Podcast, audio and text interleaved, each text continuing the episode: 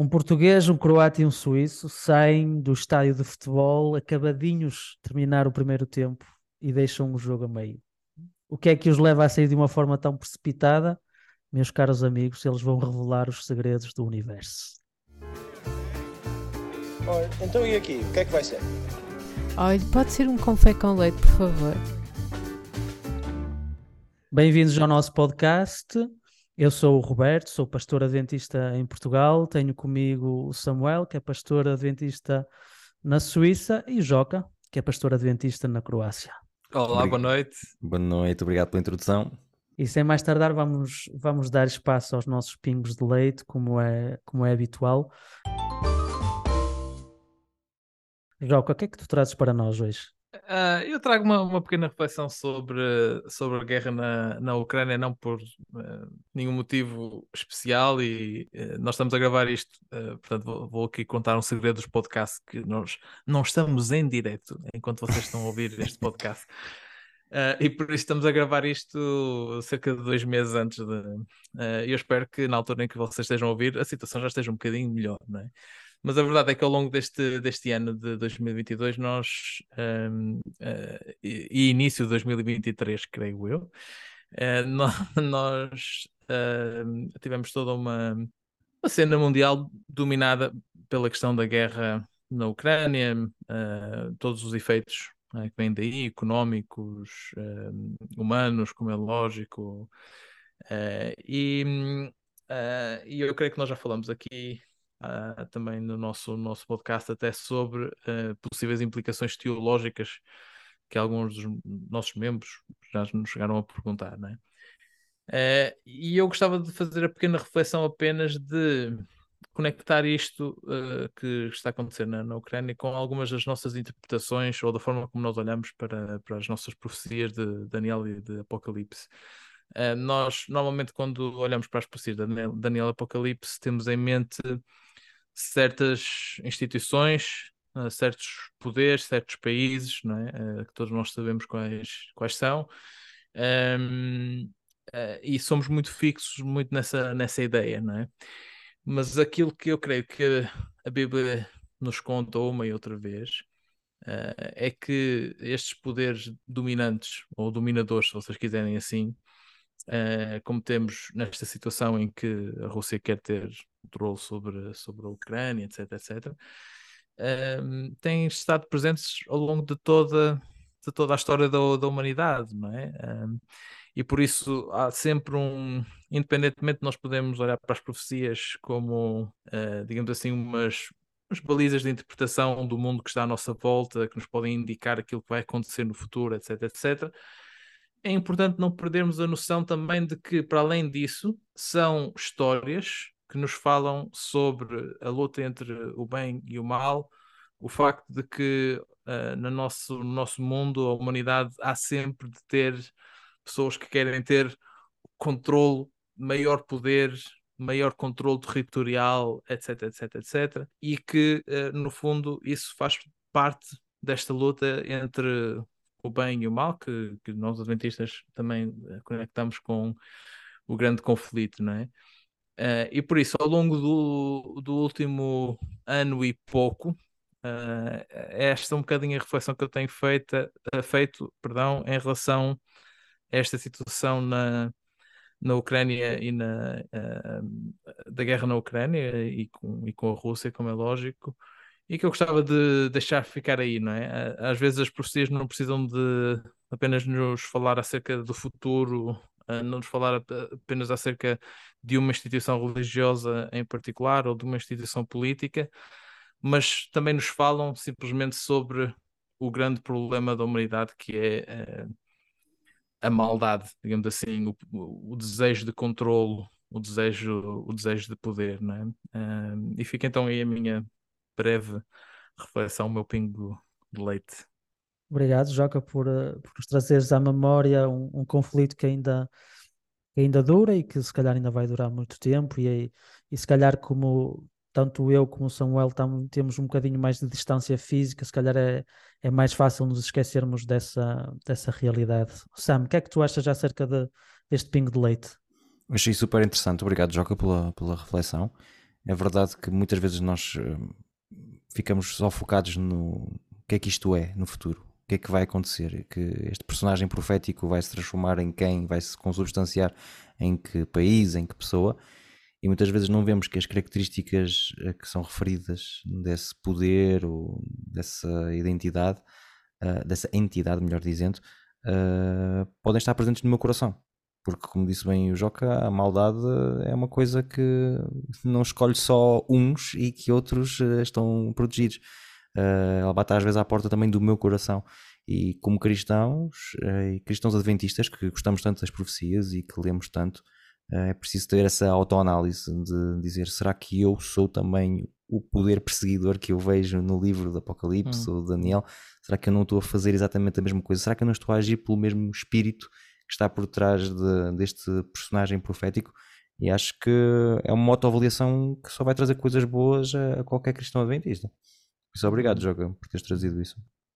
Bem, em relação ao, ao, pingo de leite do Joca, acho que é muito interessante a nossa tendência de. E, e, se calhar é uma tendência um bocadinho mais adventista, porque as profecias são realmente algo que nós valorizamos muito, mas é, é um fenómeno que acho que acontece em muitos temas, sobretudo bíblicos, em que nós confundimos uh, a floresta pela árvore e a árvore pela floresta, não é? Muitas das vezes nós concentramos-nos tanto em detalhes e queremos saber os detalhes queremos compreender os detalhes que esquecemos uh, aquilo que eu gosto, se calhar, de usar outro termo, a metanarrativa que o Apocalipse e o Daniel apresentam, não é? Que é aquilo que o, que o, que o Joca mencionou, não é? Desta luta entre o bem e o mal e da forma como ela se manifesta uh, na vida de todos os dias e no nosso próprio caráter. E acho, acho, acho que fica sempre aquém. Por um lado é um sentimento de tristeza, por outro lado é um sentimento de resignação, porque é, é mais forte que nós, não é? Tantas pessoas que se concentram com estes pequenos detalhes e não se apercebem que, esta, que este conflito, este grande conflito que o Joca que o Joca mencionou e como, como tu também mencionaste, são ela, ela todos os dias ela está presente na, nas minhas decisões, na, naquilo que eu digo, naquilo que eu faço. Todas, tudo o que eu faço, tudo o que eu digo pode ser uma ocasião ou para uh, lutar pelo lado do bem ou para lutar pelo lado do mal. E é, e é pena que muitas das vezes as pessoas se concentrem tanto uh, nestes aspectos que, que, não são irrelevantes, não são irrelevantes, mas, mas acho que são menos importantes. Uh, de tentar saber os detalhes todos daquilo que as profecias bíblicas querem dizer e menos e concentram-se menos em tentar estar do lado certo da história, estar do lado certo da profecia também. Obrigado, Joca, por, uh, uhum. por teres, trazido, teres trazido este tema. Um, Sam, o que é que tu trouxeste para nós nos Pingo de Leite? Trago-vos uma história que se passou comigo aqui há uns anos atrás. Estava num, num conselho de igreja e uh, tinha preparado um, um, plano, um plano estratégico para, para a igreja que visava, ao final de quatro anos, da igreja se tornar uh, uma igreja mais aberta para pessoas de fora. Então havia várias propostas que nós íamos uh, implementar nos quatro anos seguintes e o objetivo é que existisse um, um equilíbrio, ou seja, que a igreja não fosse só um sítio de, de, consumismo espiritual para os membros, mas que começasse a ser feita a pensar nas pessoas do exterior. E tipo, fiz aquela apresentação com PowerPoint e tudo, vocês estão a ver aquelas coisas que a gente apresenta assim mesmo com, com muita convicção, porque acredita muito naquilo e não sei o quê. E quando cheguei ao final, houve uma, uma pessoa do conselho que fez uma pergunta que me marcou, que foi oh Samuel, então e se a gente fizer tudo para os de fora, o que é que existe para nós? E isso foi uma coisa que, que marcou verdadeiramente o meu ministério. É, é verdade que eu tenho uma perspectiva muito, um, como é que é dizer, categórica em relação à igreja, ou seja, para mim a igreja existe sobretudo para o evangelismo, ou seja, se eu meter essas coisas na balança, óbvio que a igreja também serve para eu me sentir encorajado, para eu carregar as minhas baterias espirituais, claro. Uh, mas para mim o, o, main goal da igreja é mesmo o, o evangelismo, ou seja, de levar uh, a mensagem às pessoas.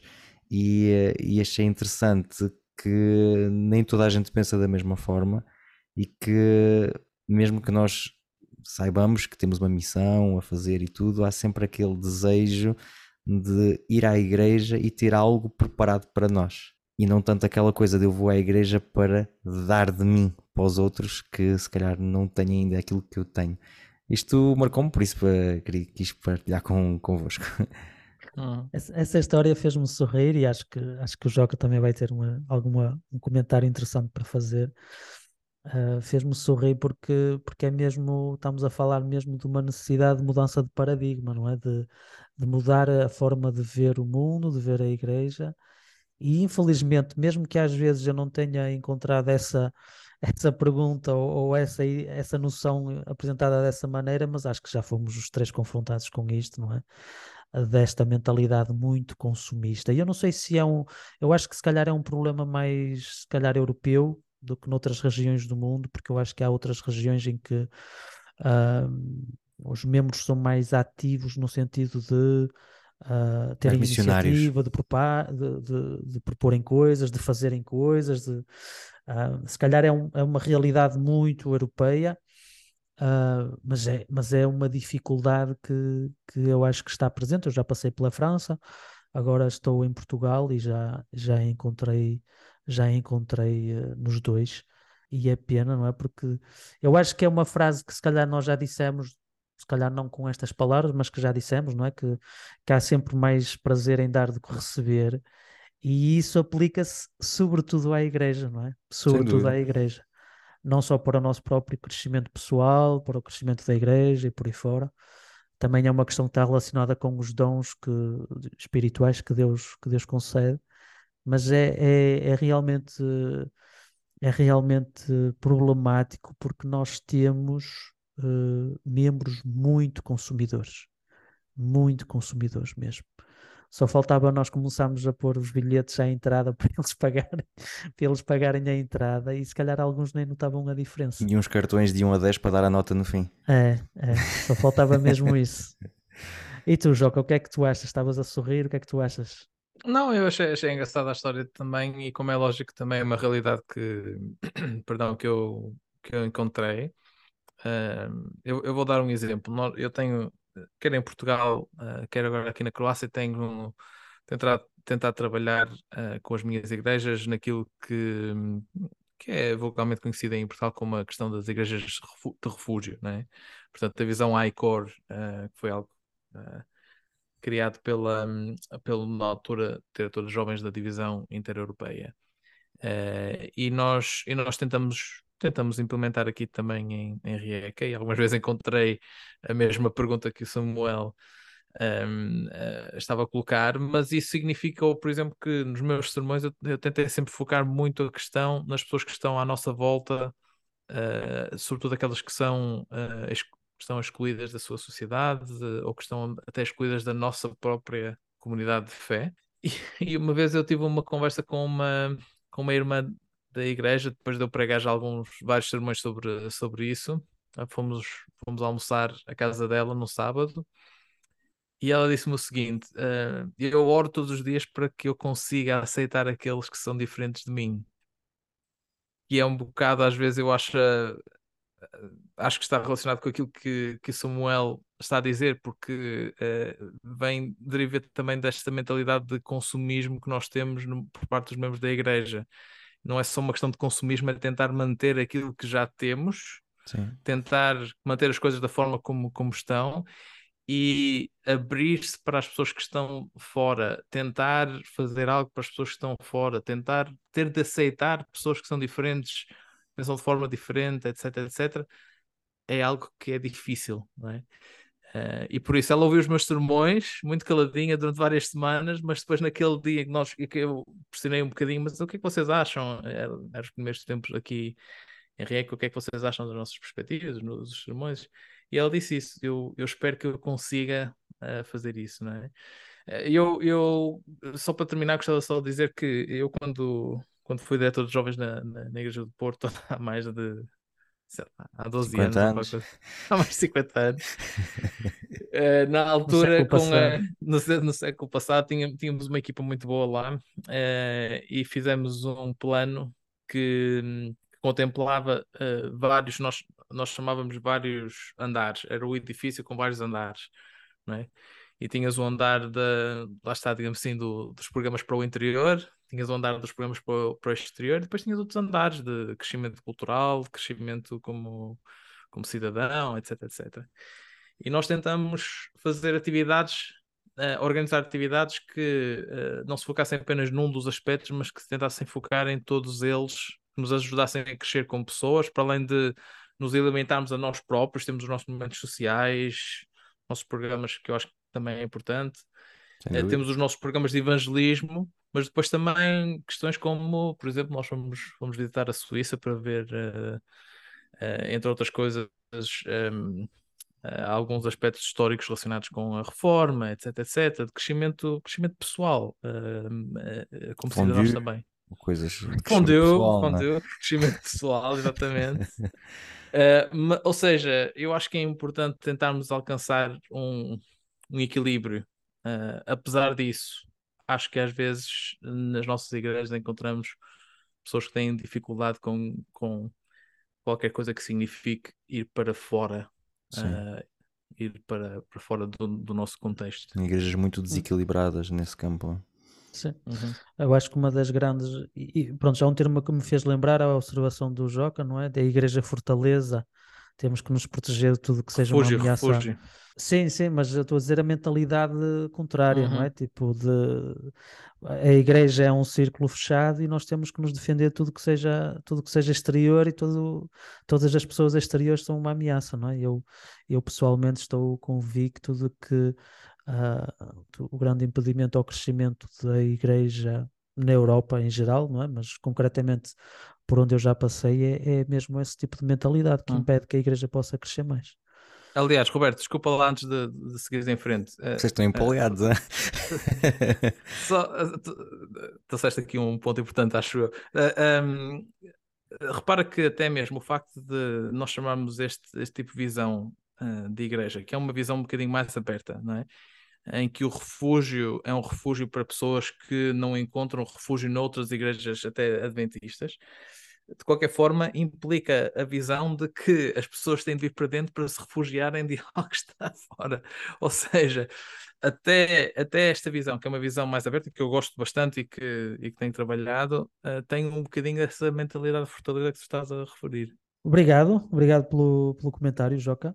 Eu, para o meu pingo do leite, eu trouxe um tema que não é de nada de todo a minha área, que é a arquitetura, mas que mesmo assim eu acho que há aspectos interessantes quando nós ligamos a arquitetura e a teologia. E basta vocês, por exemplo, lembrarem-se das igrejas católicas ou das catedrais que vocês já entraram, não é? Aquele sentimento de uh, pequenez, de, de, de, opressão também, também pode ser um sentimento de opressão, de, de demasiado, algo que é demasiado, né? que de alguma forma foi a maneira como, como a Igreja Católica tentou demonstrar como era Deus às pessoas. Uh, em França, alguns templos, alguns templos protestantes, quando eles tiveram aquela separação, eles tentaram remodelar completamente como é que eles viviam as igrejas nesse, nesse sentido, são mais sóbrios, são uh, uh, bastante mais conviviais do que, do que, por exemplo, as catedrais, as catedrais católicas. Isso fez-me pensar um bocado acerca da implicação que tem a forma como tu vês Deus e a forma como tu vês a igreja e a forma como tu organizas o espaço o espaço físico da igreja e mesmo a construção do edifício. Isto tudo porque eu vi uma ilustração numa rede social aqui ao lado uh, sobre de um, de um arquiteto, um arquiteto adventista que tinha feito uma proposta de uma igreja que eu achei muito, muito interessante. As igrejas adventistas são todas muito parecidas, não é? Linhas horizontais, um grande, um grande corredor, estilo classe, classe de aulas, com um estrado, com o, o pregador que está, que está elevado e as linhas daquele, daquele membro adventista eram contrárias, era em vez do pregador estar em cima, ele estava em baixo, era um, é um estilo de mini anfiteatro, com acessibilidade para as pessoas de, de mobilidade reduzida. E, uh, e fez-me pensar, fez-me pensar até que ponto as nossas igrejas são um verdadeiro reflexo daquilo que deveria ser a nossa teologia ou daquilo que é a nossa teologia, não é? Nós, nós acreditamos que Deus trabalha com todos os membros de igreja, nós acreditamos uh, que o pastor não tem propriamente um, um, uh, um papel de predominância tal para merecer esse destaque todo. E acho que acho que sobretudo para hoje em dia acho que as nossas igrejas estão um bocadinho desatualizadas mesmo a nível de espaço de organização do espaço. Uh, e achei muito interessante aquela proposta sobretudo aquela imagem de que uh, e foi isso que me focou mais o que me tocou mais o, o, o pregador está em baixo como se, se estivesse a servir em vez de estar num pedestal e uh, tocou-me muito, tocou-me muito e sobretudo estas implicações que às vezes não são, não são muito evidentes, uh, que as nossos, os nossos edifícios devem ser uma demonstração da nossa teologia também. Não sei, não sei, Joca, o que é que tu achas acerca deste tema, se já pensaste. Não é um tema muito comum nas discussões teológicas, mas aqui fica não, não, eu, eu, eu penso, eu penso nisso com, com alguma frequência, uh, pelo menos duas ou três vezes por semana, uh, penso, penso sobre isso. Com elas estou, estou, estou, a gozar, mas, mas é algo que eu, que eu, que eu penso e que, e que já tive a oportunidade de refletir um bocadinho noutras ocasiões e de falar até com outras pessoas acerca disso. Eu, eu vou dar um exemplo. A igreja de, de New Bold, nós tivemos, tivemos a, a oportunidade de, de estar lá durante muitos anos e de, e de a experienciar o que é a comunidade. É uma igreja um, que tem muitos membros. Uh, aos sábados de manhã temos cerca de mil pessoas que, ou tínhamos na altura antes do Covid, cerca de mil pessoas que vinham ali uh, todos os sábados. Uh, e é uma igreja que tenta estar focada uh, precisamente no diálogo, sobretudo no, no, diálogo multicultural, porque tens pessoas de diversas partes do mundo, uh, diversas etnias que estão ali representadas, etc, etc. E por causa disso, a igreja que eles construíram não há muito tempo, uh, não tenho exatamente a certeza do ano, mas cerca de 15 anos, no máximo 20, um, foi construída precisamente com uh, uma abordagem que não é muito comum nas nossas, nas nossas igrejas. Em primeiro lugar, o púlpito está elevado, sim, mas os degraus são, são muito rasos, não é? para não haver aquela, aquela ideia de separação de, é? do, do, pregador para, para, as pessoas. E depois é uma igreja que está, uh, é um salão quase uh, redondo, no fundo, ok? Uh, e por isso, quando tu estás a pregar naquela igreja, tu tens pessoas à tua esquerda, à, à esquerda, centro, ao centro, à centro-direita e, e à tua direita. E isso significa que as pessoas que estão na esquerda uh, não estão só a ver a cara do pregador, mas estão a ver a cara das pessoas que estão na direita e vice-versa, não é? E, e, e, isso tem, foi, foi feito não, não à toa, mas precisamente para, para conseguir criar um bocadinho mais o, sen, sentido de uh, diálogo, de, de comunidade, não apenas estar focado no pregador, mas estarmos focados uns nos outros e na reação uns dos outros. Um, e eu acho que é importante, é, é, um aspecto que nós normalmente não pensamos muito, sobretudo quando estamos a construir as nossas igrejas, e, e em Portugal temos vários edifícios que, graças a Deus, conseguimos ir construindo ao longo dos anos, uh, mas que eu acho que é muito que é, que é muito importante. Um, os edifícios formam ou podem formar as comunidades que nós que nós que se encontram lá. Obrigado, Joca. Sam, o que é que tu achas acerca deste tema? Arquitetura, teologia, alguma coisa a ver? Uma coisa com a outra? Eu adoro o tema, eu adoro o tema, porque tem um lado artístico e isso para mim é uma coisa que, que me toca bastante e também por também como membro de igreja é uma coisa que mexe muito comigo o, o espaço onde eu estou. Um, eu acredito, e já disse isto numa das minhas igrejas, que se eu fosse um ateu e, ou uma pessoa, um seeker, uma pessoa que estivesse a à procura, mas que não sabia bem onde é que me ia posicionar e que fosse convidado para ir a uma igreja e viesse à minha igreja, só o edifício ia me dar uma má imagem. Hum. Local frio, Uh, atenção, nós temos um bom aquecimento, mas a arquitetura é fria, impessoal, uh, os bancos de madeira, uma pessoa parece que está construído para a pessoa não estar ali confortável. Ou seja, uh, não é moderno, enfim. Depois há uma coisa também que acontece muito nas igrejas adventistas, que há sempre coisas assim meias desarrumadas, que a gente não sabe bem porque é que ele está ali, porque não é de ninguém, mas ficou ali e ninguém tira, e se alguém tirar, alguém vai mandar vir. Bom, todos estes problemas que nós temos nos, nos nossos edifícios. Eu agora vou ter obras numa das minhas igrejas. Vocês imaginam, não sei se imaginam, mas é das coisas mais complicadas de fazer numa uhum. igreja porque ninguém está de acordo e assim. Uh, por isso eu vivo a frustração dos edifícios serem muito impessoais e desconfortáveis e frios e de não transmitirem um ambiente de festa que é o reino de Deus e uh, o ambiente de convivialidade e de, de uh, intimidade que Deus quer ter connosco. Mas ao mesmo tempo também gostava de dizer que mesmo que nós tivéssemos edifícios que se enquadrassem numa boa teologia e tudo, é necessário que o pastor acompanhe, ou a pessoa que fala, a pessoa que age lá à frente, acompanhe a teologia do edifício.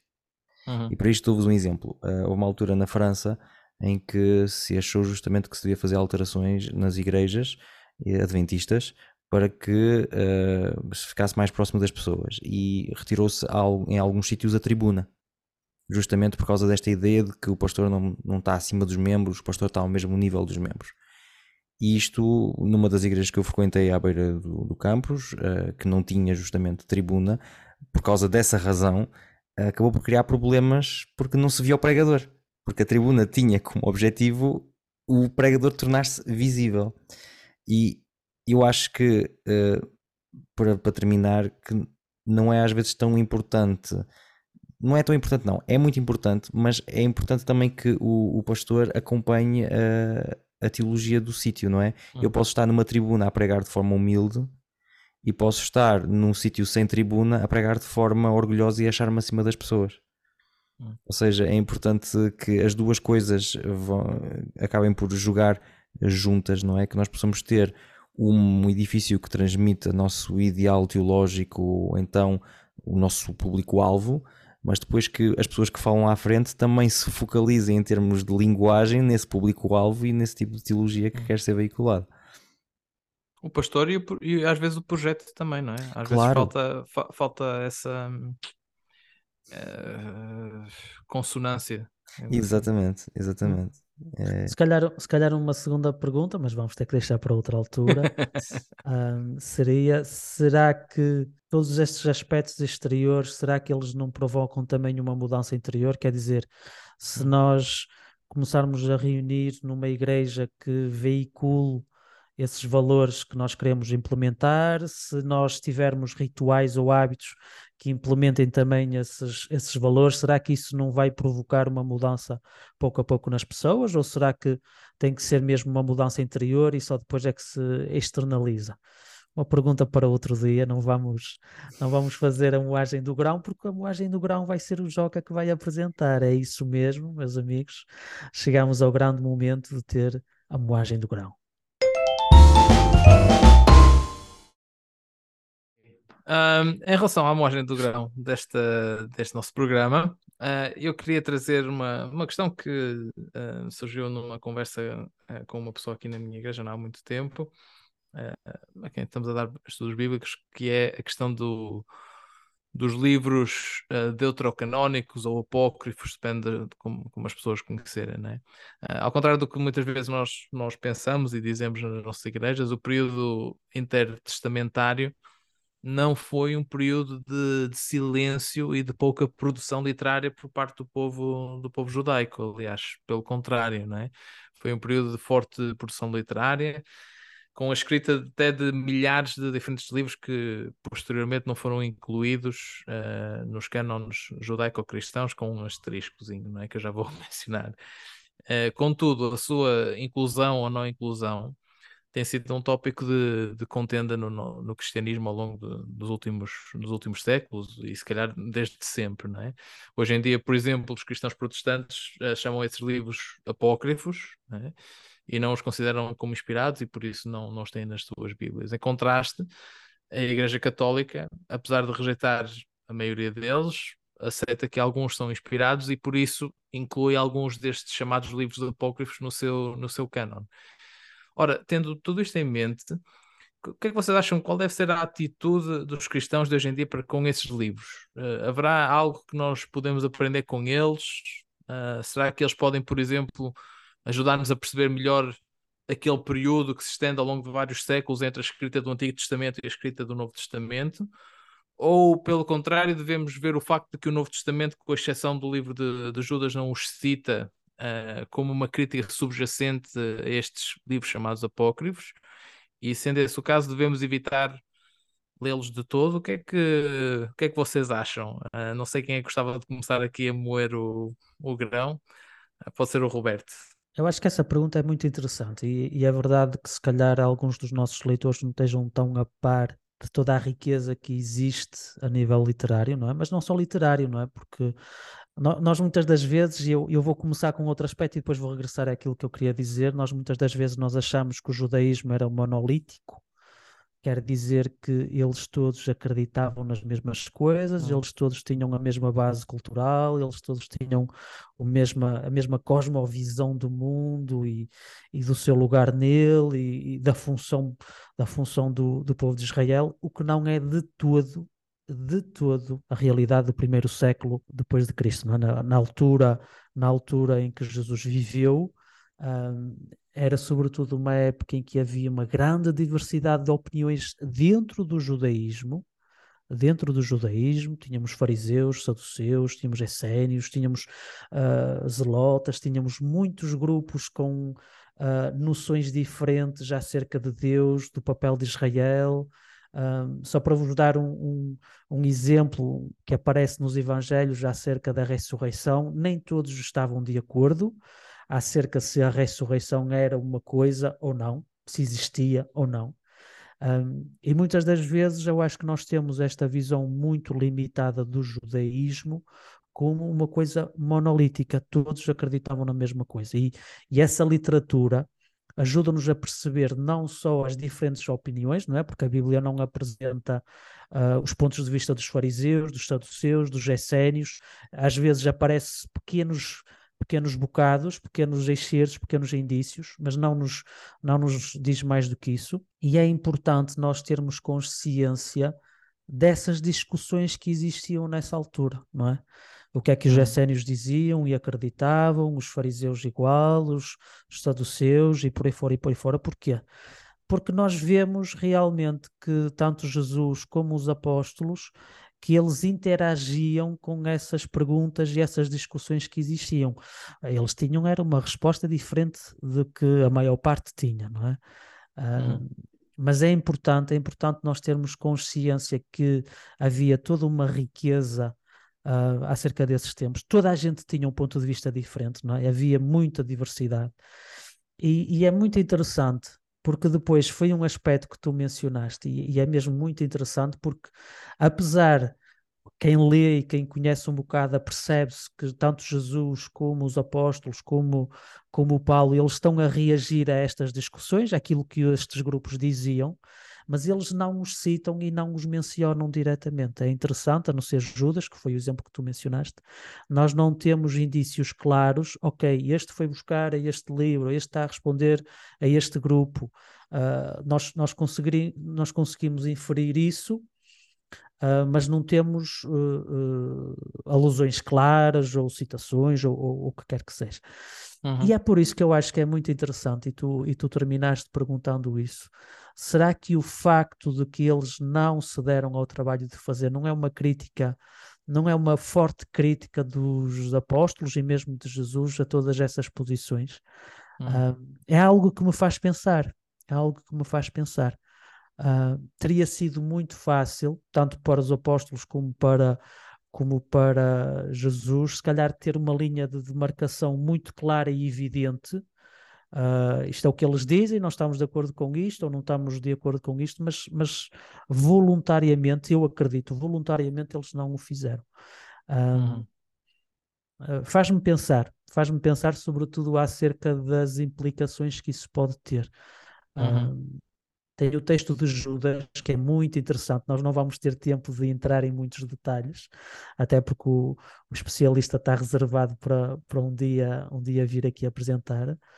Um, mas, mas é muito interessante porque quando Judas cita coisas claramente uh, desses livros, não é? Do livro de Enoch, se, se não estou em erro, uhum. uh, até que ponto, até que ponto uh, é que nós depois podemos ou não considerar isso como, como inspirado ou como referência também? Eu acho que é uma pergunta muito interessante.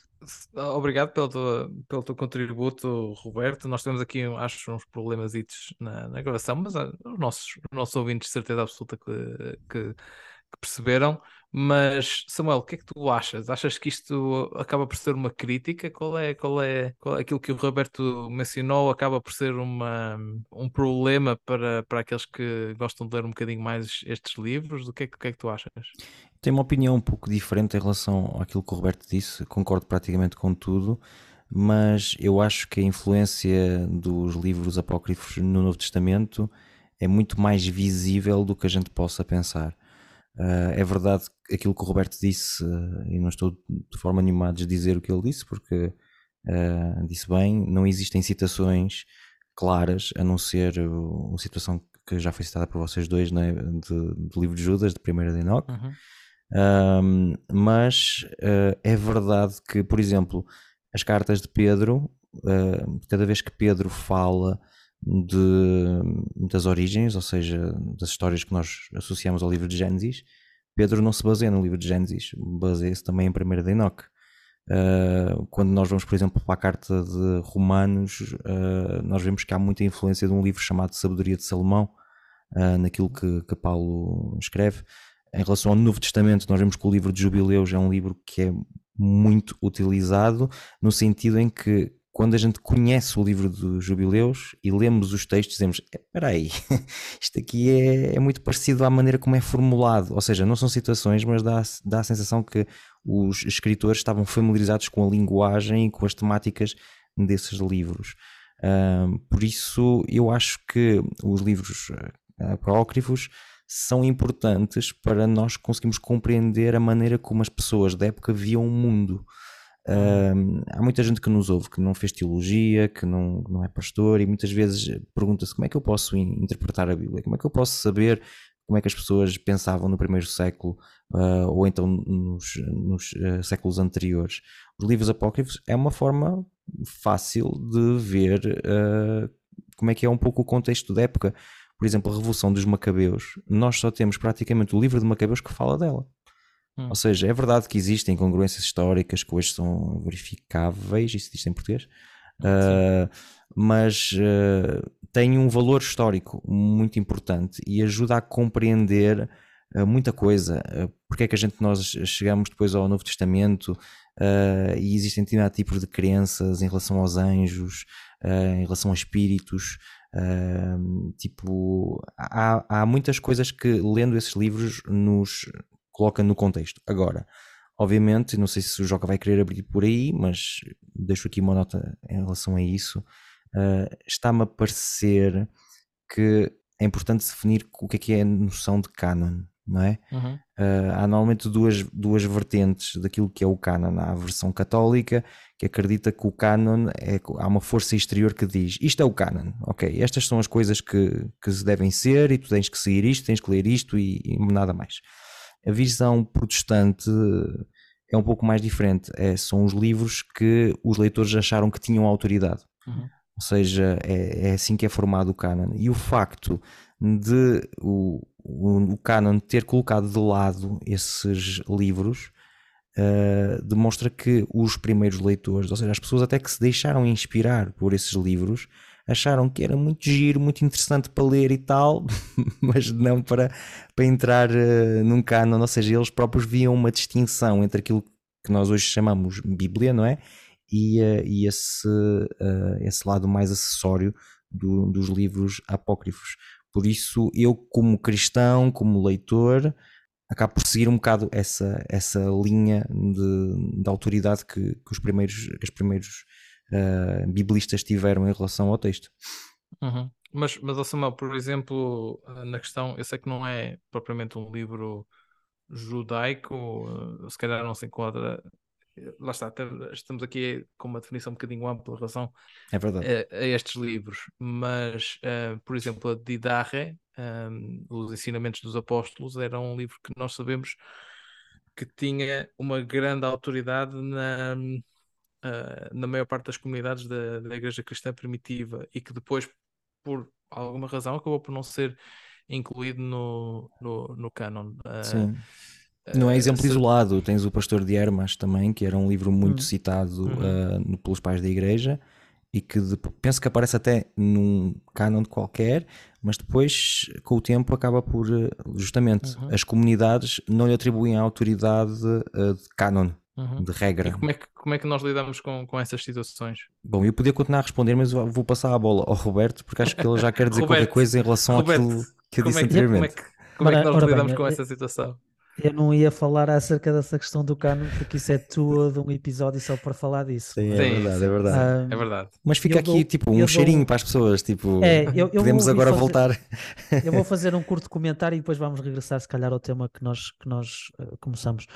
Eu dou muito valor ao processo de canonização, se nós podemos Hum. falar assim da Bíblia. Eu acredito que, ah, que a inspiração de Deus manifesta-se não só no autor que escreveu, não só nas pessoas que trabalharam para manter essa palavra viva, não é? Que, que copiaram, que mantiveram, que protegeram e por aí fora, mas também naqueles que pouco a pouco foram construindo aquilo que nós hoje consideramos, consideramos o cânon.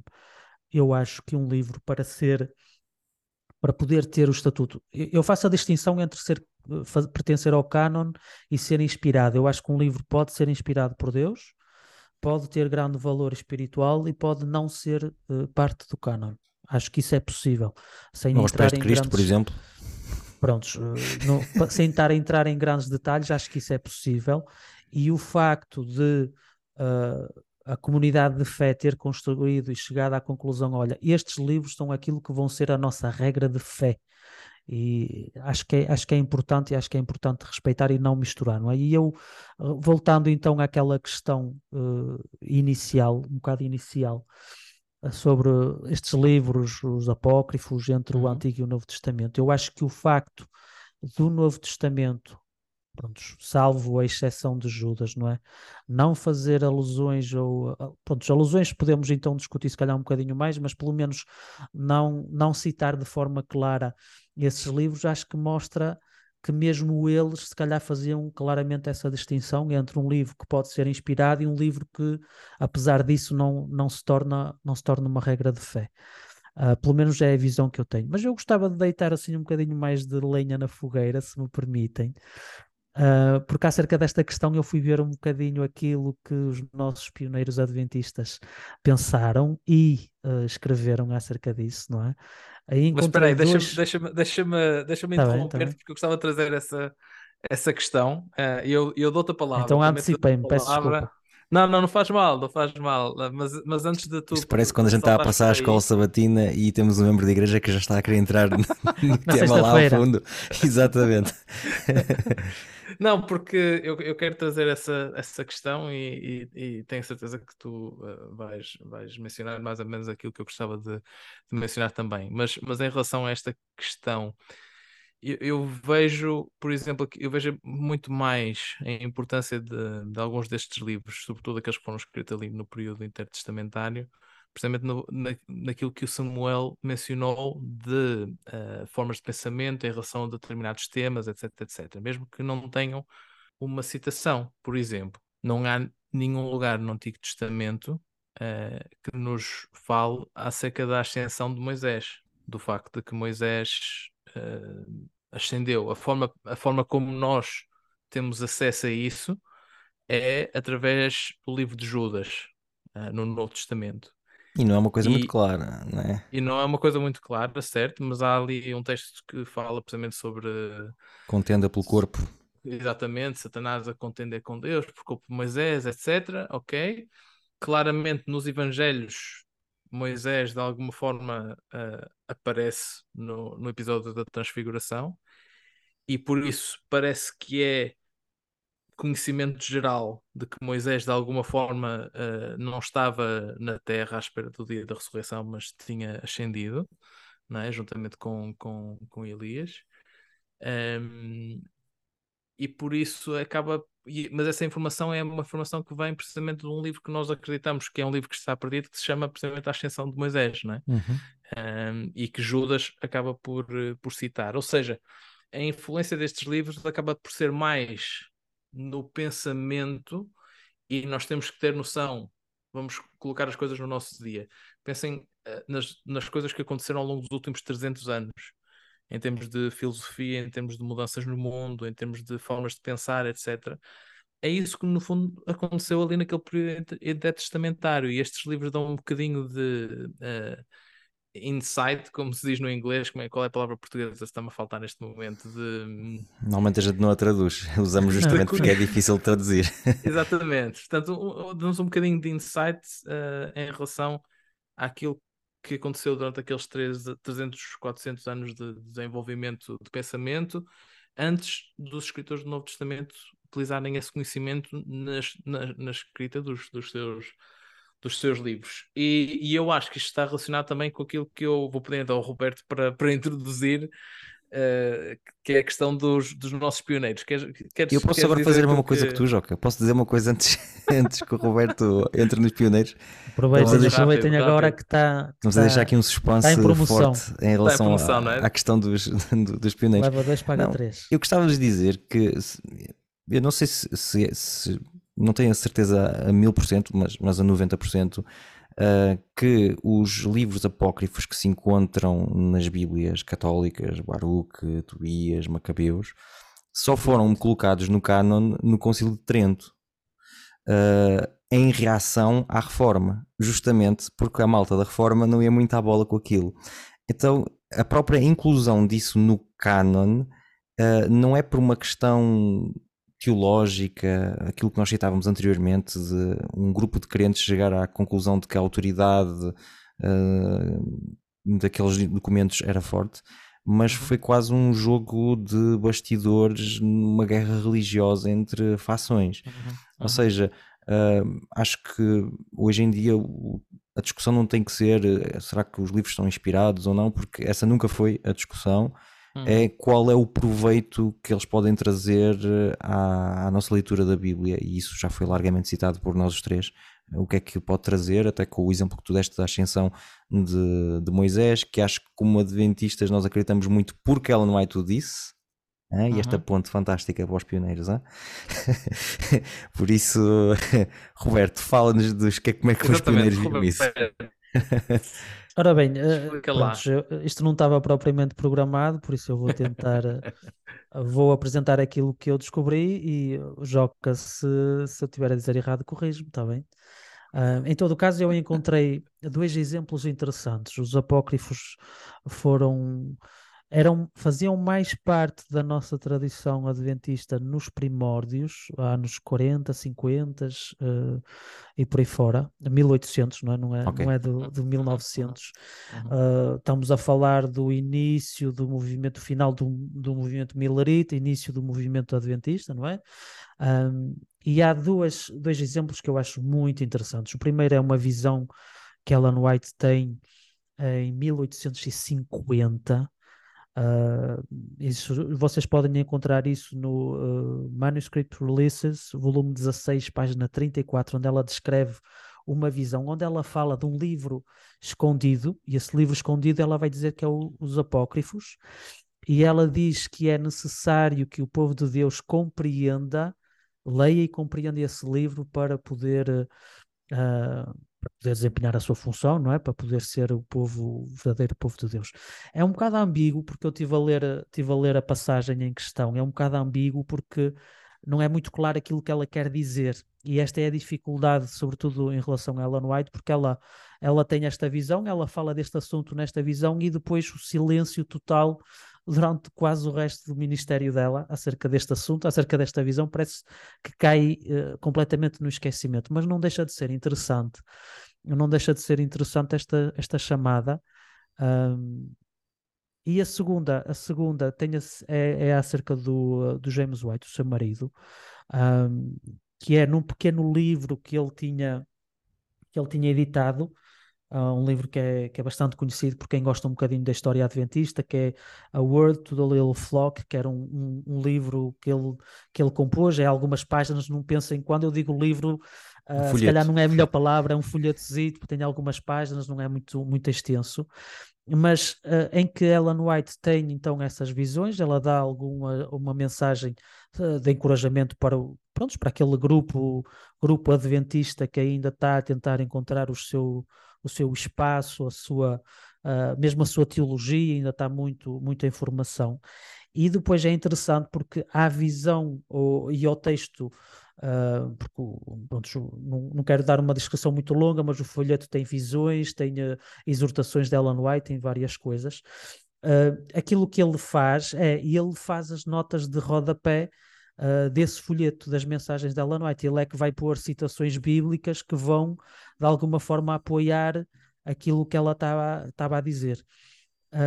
e ele utiliza a segunda de para apoiar alguns dos pontos que Ellen White viu em visão, uh, sobretudo questões escatológicas, e é interessante o facto de ele colocar segunda de Esdras da mesma forma como ele colocava Apocalipse, Daniel, Mateus, Marcos e por aí fora, não é? As outras citações bíblicas, e ele introduz assim, então, uh, segunda de Esdras para de alguma maneira apoiar aquilo que Ellen White estava, estava a afirmar, não é? E, e é interessante porque, mais uma vez, não é um indício claro de que eles colocavam estes livros apócrifos ao mesmo nível que a Bíblia, mas não deixa de ser, e acho que isso é difícil de negar, que eles utilizavam como um apoio para acreditar ou não em, certas, em certos pontos.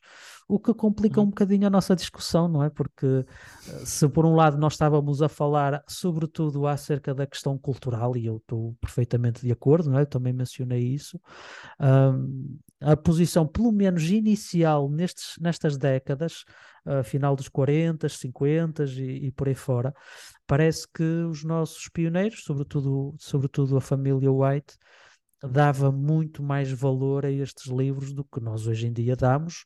Uh, e pronto, é, era esta a chega que eu queria dar acerca da história da igreja, Joca. Uh, fiz bem não, o meu papel ou não? acho, uh, apesar de não ter sido planeado, acho que fizeste muito bem, mas sabes, mas sabes porquê também? Uh, há aqui uma, uma questão histórica que nós temos de ter em noção, não é? Um, uh, nós hoje em dia temos, quando compramos uma, uma Bíblia, Uh, por exemplo, em Portugal, uh, podemos dar o exemplo da, da Bíblia para Todos, porque qualquer pessoa pode ir a uma, a uma, uma livraria um, que venda Bíblias e encontrar a Bíblia para Todos, a versão protestante e a versão católica, não é? Um, normalmente as Bíblias hoje em dia são produzidas sobretudo pela Sociedade Bíblica, é? e em Portugal, a Sociedade Bíblica, temos uma Sociedade Bíblica bastante ativa, bastante presente, com, com uh, programas até bastante interessantes também, fora apenas da, da própria edição dos livros. E as sociedades bíblicas começam a aparecer na primeira metade do século XIX, uh, incluindo a Sociedade Bíblica Americana. As sociedades bíblicas são, são um, sociedades protestantes e como são sociedades protestantes, uh, têm regra geral uh, uh, o propósito de uh, produzir Bíblias de acordo com o cânon protestante, ou seja, dos 66 livros e não, não dos livros que estão incluídos na, na, no cânon católico. Mas a verdade é que muitas das Bíblias que os nossos pioneiros utilizavam, sobretudo nesse, nessas primeiras décadas que tu estavas a mencionar, Roberto, uh, não eram produzidas pela Sociedade Bíblica. E muitos deles tinham precisamente uh, livros uh, que nós hoje em dia não encontramos nas nossas, nas nossas Bíblias, como são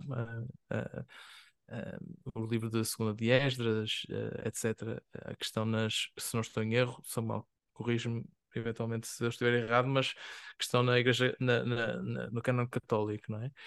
E por isso há toda uma série de outras outros escritos uh, que realmente os pioneiros tinham acesso porque estavam nas, nas Bíblias que eles compravam, partilhavam, serviam para evangelização, etc, etc.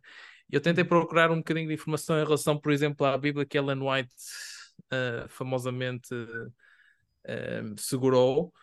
Eu tenho a sensação que eu vi uh, qualquer coisa em relação a isso, mas como não tenho a certeza e não consegui encontrar informação, não vou, não vou dizer, não é? Mas um, acho que há uma possibilidade que mesmo essa Bíblia, que era a Bíblia de família de Ellen White e que tinha sido produzida no início do século XIX, se não mesmo antes, uh, que tinha alguns destes, destes livros que nós estamos a falar aqui. Uh, mas sem ter, fica um grande asterisco para os nossos ouvintes uh, que eu estou a falar sem ter a certeza absoluta daquilo que, que estou a dizer. No entanto, esta era a realidade, não é? E por isso eles acabam por ter um conhecimento desses livros porque tinham esses livros nas suas, nas, nas suas bíblias, que, que eram os livros que eles, que eles comentavam Samuel. Só uma pequena, uma... Chega, só uma pequena chega em relação a essa questão da Bíblia que tu disseste, e tinha, tinha esses livros uh, apócrifos. Hum. A Bíblia da família, okay. dos pais de Ellen White e tudo mais, não é? Aquela, com a qual ela cresceu, tinha, uh, tinha esses livros e, e, claramente teve impacto. Teve impacto uhum. no, como tu disseste, não é? Uhum. Uma okay. coisa que, que, vai também no sentido que vocês estão a dizer e que eu fui uh, verificar para poder dizer, mesmo com com substância, é que, por exemplo, o hino uh, do Inário Adventista, número 43, soou em meio à Noite Azul, é um livro baseado num texto apócrifo, do livro de sabedoria. Uh, ou seja, e existem mais, eu não tive tempo de, de procurar os outros, mas e acaba de ser curioso, não é? Porque normalmente as pessoas têm a noção de que os hinos do Inário são os que não foram contaminados, são os bons, não é? Uh, mas temos um exemplo de um hino específico uh, que parte de, de, uma, de uma ideia de que o Messias viria à meia-noite. Se vocês repararem, muitas músicas de Natal que dizem que Jesus nasceu à meia-noite, desafio qualquer pessoa a encontrar essa informação na Bíblia. Essa informação não vem na Bíblia, é inspirada de livros apócrifos do Antigo Testamento e está escrita preto sobre o branco no proto-evangelho. Não sei se é o de uhum. Tiago, se é um outro, mas são, são uh, apócrifos do, do Novo Testamento. Uh, ou seja, dentro mesmo dos nossos inários existem coisas que vêm de, desses livros e está tudo bem, não é magia negra. Exatamente, não é, não é magia negra. Eu acho, eu acho que é importante aqui nós, nós voltamos aqui um bocadinho à nossa, à nossa questão essencial, porque eu acho que aquilo que nós estamos no fundo um, a dizer aqui de uma forma ou de outra, uh, apesar de termos perspectivas diferentes, uh, ligeiramente diferentes em relação a alguns aspectos, é que há um valor, pelo menos histórico, na, na leitura e no estudo de, eh, de, pelo menos de alguns destes, destes livros. Uh, claramente penso que nenhum de nós está a defender necessariamente que sejam livros inspirados, não é? Que, que sirvam para a nossa autoridade uh, eclesiástica Uh, mas, uh, mas é uma distinção difícil de, de fazer, não é? Quando temos é, esta questão que o, o, Roberto acabou por introduzir aqui, que eu também queria introduzir, é? Posso fazer uma pequena chega em relação àquilo que uhum. tu acabaste de dizer? Não sei se a gente temos tempo, provavelmente não, hum, devemos já estar no fim da moagem do grão, mas é a questão de que, pessoalmente, isto só, uh, só compromete-me a mim, não é? Eu tenho tendência a, se encontro no Novo Testamento uma ideia que é proveniente de um livro apócrifo, mas que é veiculada por um Pedro, que é veiculada por um Paulo, para mim tem um impacto. Não vou dizer que não tem um impacto, ah, porque me parece que daquele livro apócrifo ao qual eu não subscrevo o, o, por inteiro o que está lá escrito, que é aquele pensamento, que aquela ideia uh, aos olhos de alguém que eu respeito imenso, como os apóstolos, era uma ideia que tinha sentido. E eu não posso dizer que isso não me faz nada, porque me faz qualquer coisa. Aliás, uhum. em conversas em off já pude-vos testemunhar em relação a interpretações de determinados textos uh, que, que têm, que têm um, um certo peso na, uhum. na, minha visão bíblica. Uhum. Eu, eu, não há muito tempo, eu, eu assisti a uma palestra precisamente sobre, sobre estes livros e, e, por não há muito tempo eu estou a referir-me a um pouco mais de 24 horas atrás. Uh, Apreciar a honestidade. sobre, sobre, estes, sobre estes livros uh, de, um, de um professor uh, meu de, de New Bold. Um, em, que ele, em que ele referiu, por exemplo, o facto de que, apesar de, como é lógico, eles se focarem em diferentes coisas, há determinados aspectos, uh, determinados temas que, que acabam por surgir uh, com alguma frequência. E uma delas, e um desses temas é a questão do bem e do mal, aquilo que nós chamamos uh, teodiceia, não é? Como, é Uhum. que, como é que pode haver uh, coisas más jus- uh, num, num, num mundo que foi criado por um Deus bom, etc, etc. E, hum, e aquilo que o meu professor estava a dizer é que uh, nós, quando lemos o, o Antigo Testamento, temos muito poucas ocasiões em que a personagem de Satanás aparece assim de uma forma, uma forma, uh, como é que eu ia dizer, um, Visível, concreta, expansiva. visível, Denunciado, não é? denunciada, não é? Um, e depois, de repente, quando chegamos ao Novo Testamento, ele está em todo lado, não é? Eh, e, e, e esse desenvolvimento do pensamento teológico do povo judaico é algo que acontece precisamente durante, esta, durante este período, não é? Eh, e por isso. Por influência eh, persa. Pronto, lá está. E por isso, uh, uh, aquilo que o Samuel estava a dizer em relação uh, a ideias que nós temos que são retiradas claramente da Bíblia uh, e que acabam por ser desenvolvidas durante este período, eu acho que tem, tem o seu valor. Porque é verdade que há, pelo menos em alguns temas, há, há estas, estas questões. Roberto, queres dizer alguma coisa? Queria, queria... Acredito que muita coisa. menos, menos do que, do que ao que devo.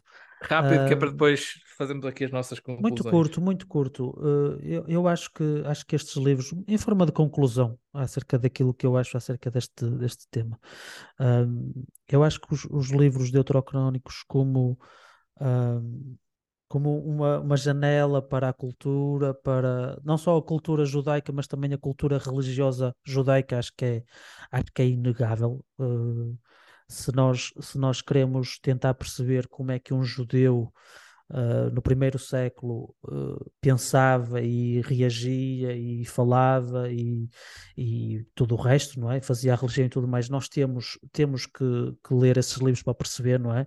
Senão nós não conseguimos explicar como é que, vocês já mencionaram uns aspectos, eu vou mencionar só mais dois, não é? Uh, como é que no Antigo Testamento nós nunca temos sinagogas e no Novo Testamento já temos sinagogas por todo lado Uhum. não é?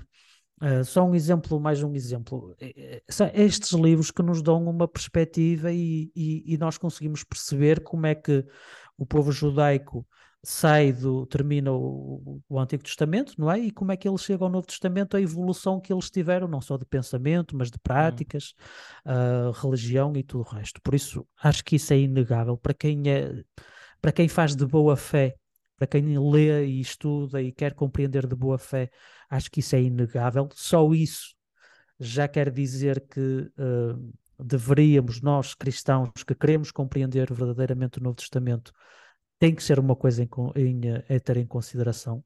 Da mesma forma como se eu quero compreender o que se passa à minha volta hoje, eu tenho que ler jornais, tenho que ver televisão, tenho que ouvir Uhum. música que as pessoas ouvem também, que é para eu estar dentro dentro Uhum. daquilo que se está a passar. Por isso eu acho que isso é inegável, acho que estamos os três uh, de acordo.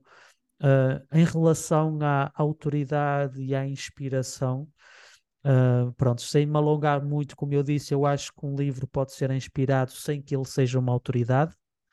Uhum. Uh, por isso, como princípio, não excluo que alguns livros ou porções destes livros possam realmente ter sido inspirados pelas razões que o, que o Samuel apresentou, não é? Se, se os apóstolos utilizaram e se os apóstolos se basearam em alguns desses temas e em algumas dessas ideias avançadas, acho que isso nos deve levar a refletir e a pensar que se calhar uh, essa ideia, uh, essa inspiração não foi só no apóstolo ou no autor bíblico que operou, mas também se calhar na pessoa que escreveu originalmente ou que veiculou originalmente essa ideia, não é?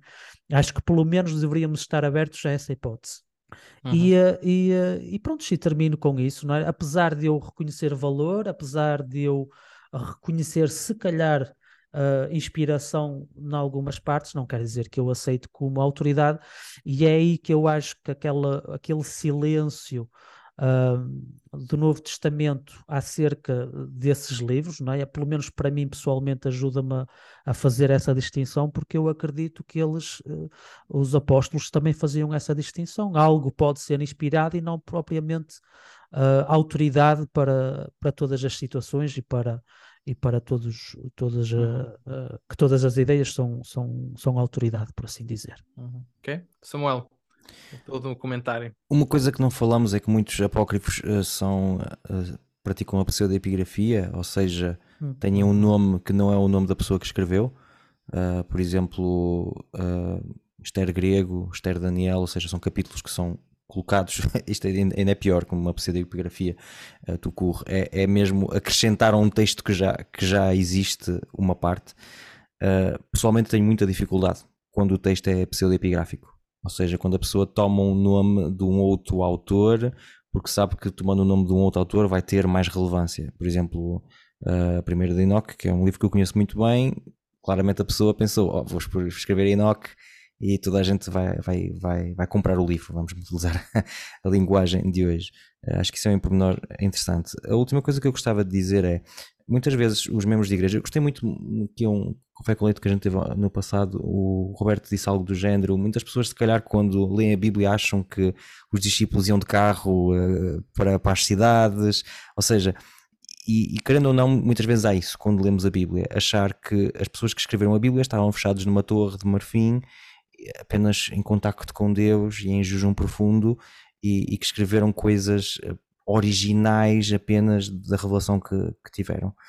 Eu quando leio a Bíblia eu vejo pessoas que tiveram em contacto com realidades super difíceis de descrever e que vão usar as realidades que as conhecem à volta para poderem exprimir aquilo que Deus lhes comunicou.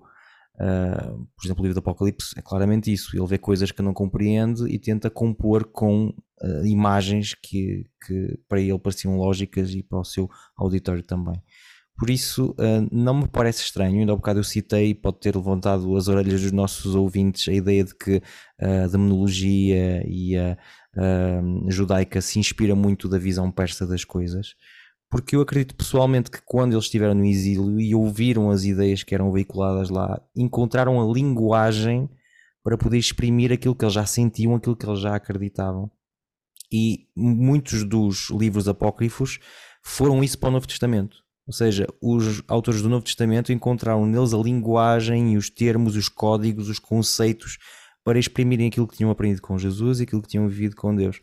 Por isso, obviamente, uh, para mim não está no mesmo nível, mas são obras que têm todo o seu interesse e gostaria de dizer, em verdadeiramente em nota final, muito mais interessantes as que não foram escolhidas para estar no, na Septuaginta, ou seja, no cânon católico, seja o livro de Jubileus, o livro de Enoch, uh, esses livros são imensamente mais interessantes do que aqueles que se encontram dentro da, da, das, do canon apócrifo do, do, da Bíblia Católica. Por isso, se as pessoas estão curiosas, se gostam de fantasia, procurem esses livros porque são, ah, são, são leituras interessantes, verdadeiramente. Uh, para mim, uh, fica sem dúvida nenhuma a grande influência que, que eu creio que, que tem no pensamento. Eu subscrevo aquilo que o Samuel estava a dizer em relação aos, aos escritores da Bíblia não estarem fechados numa torre, uh, isolados de.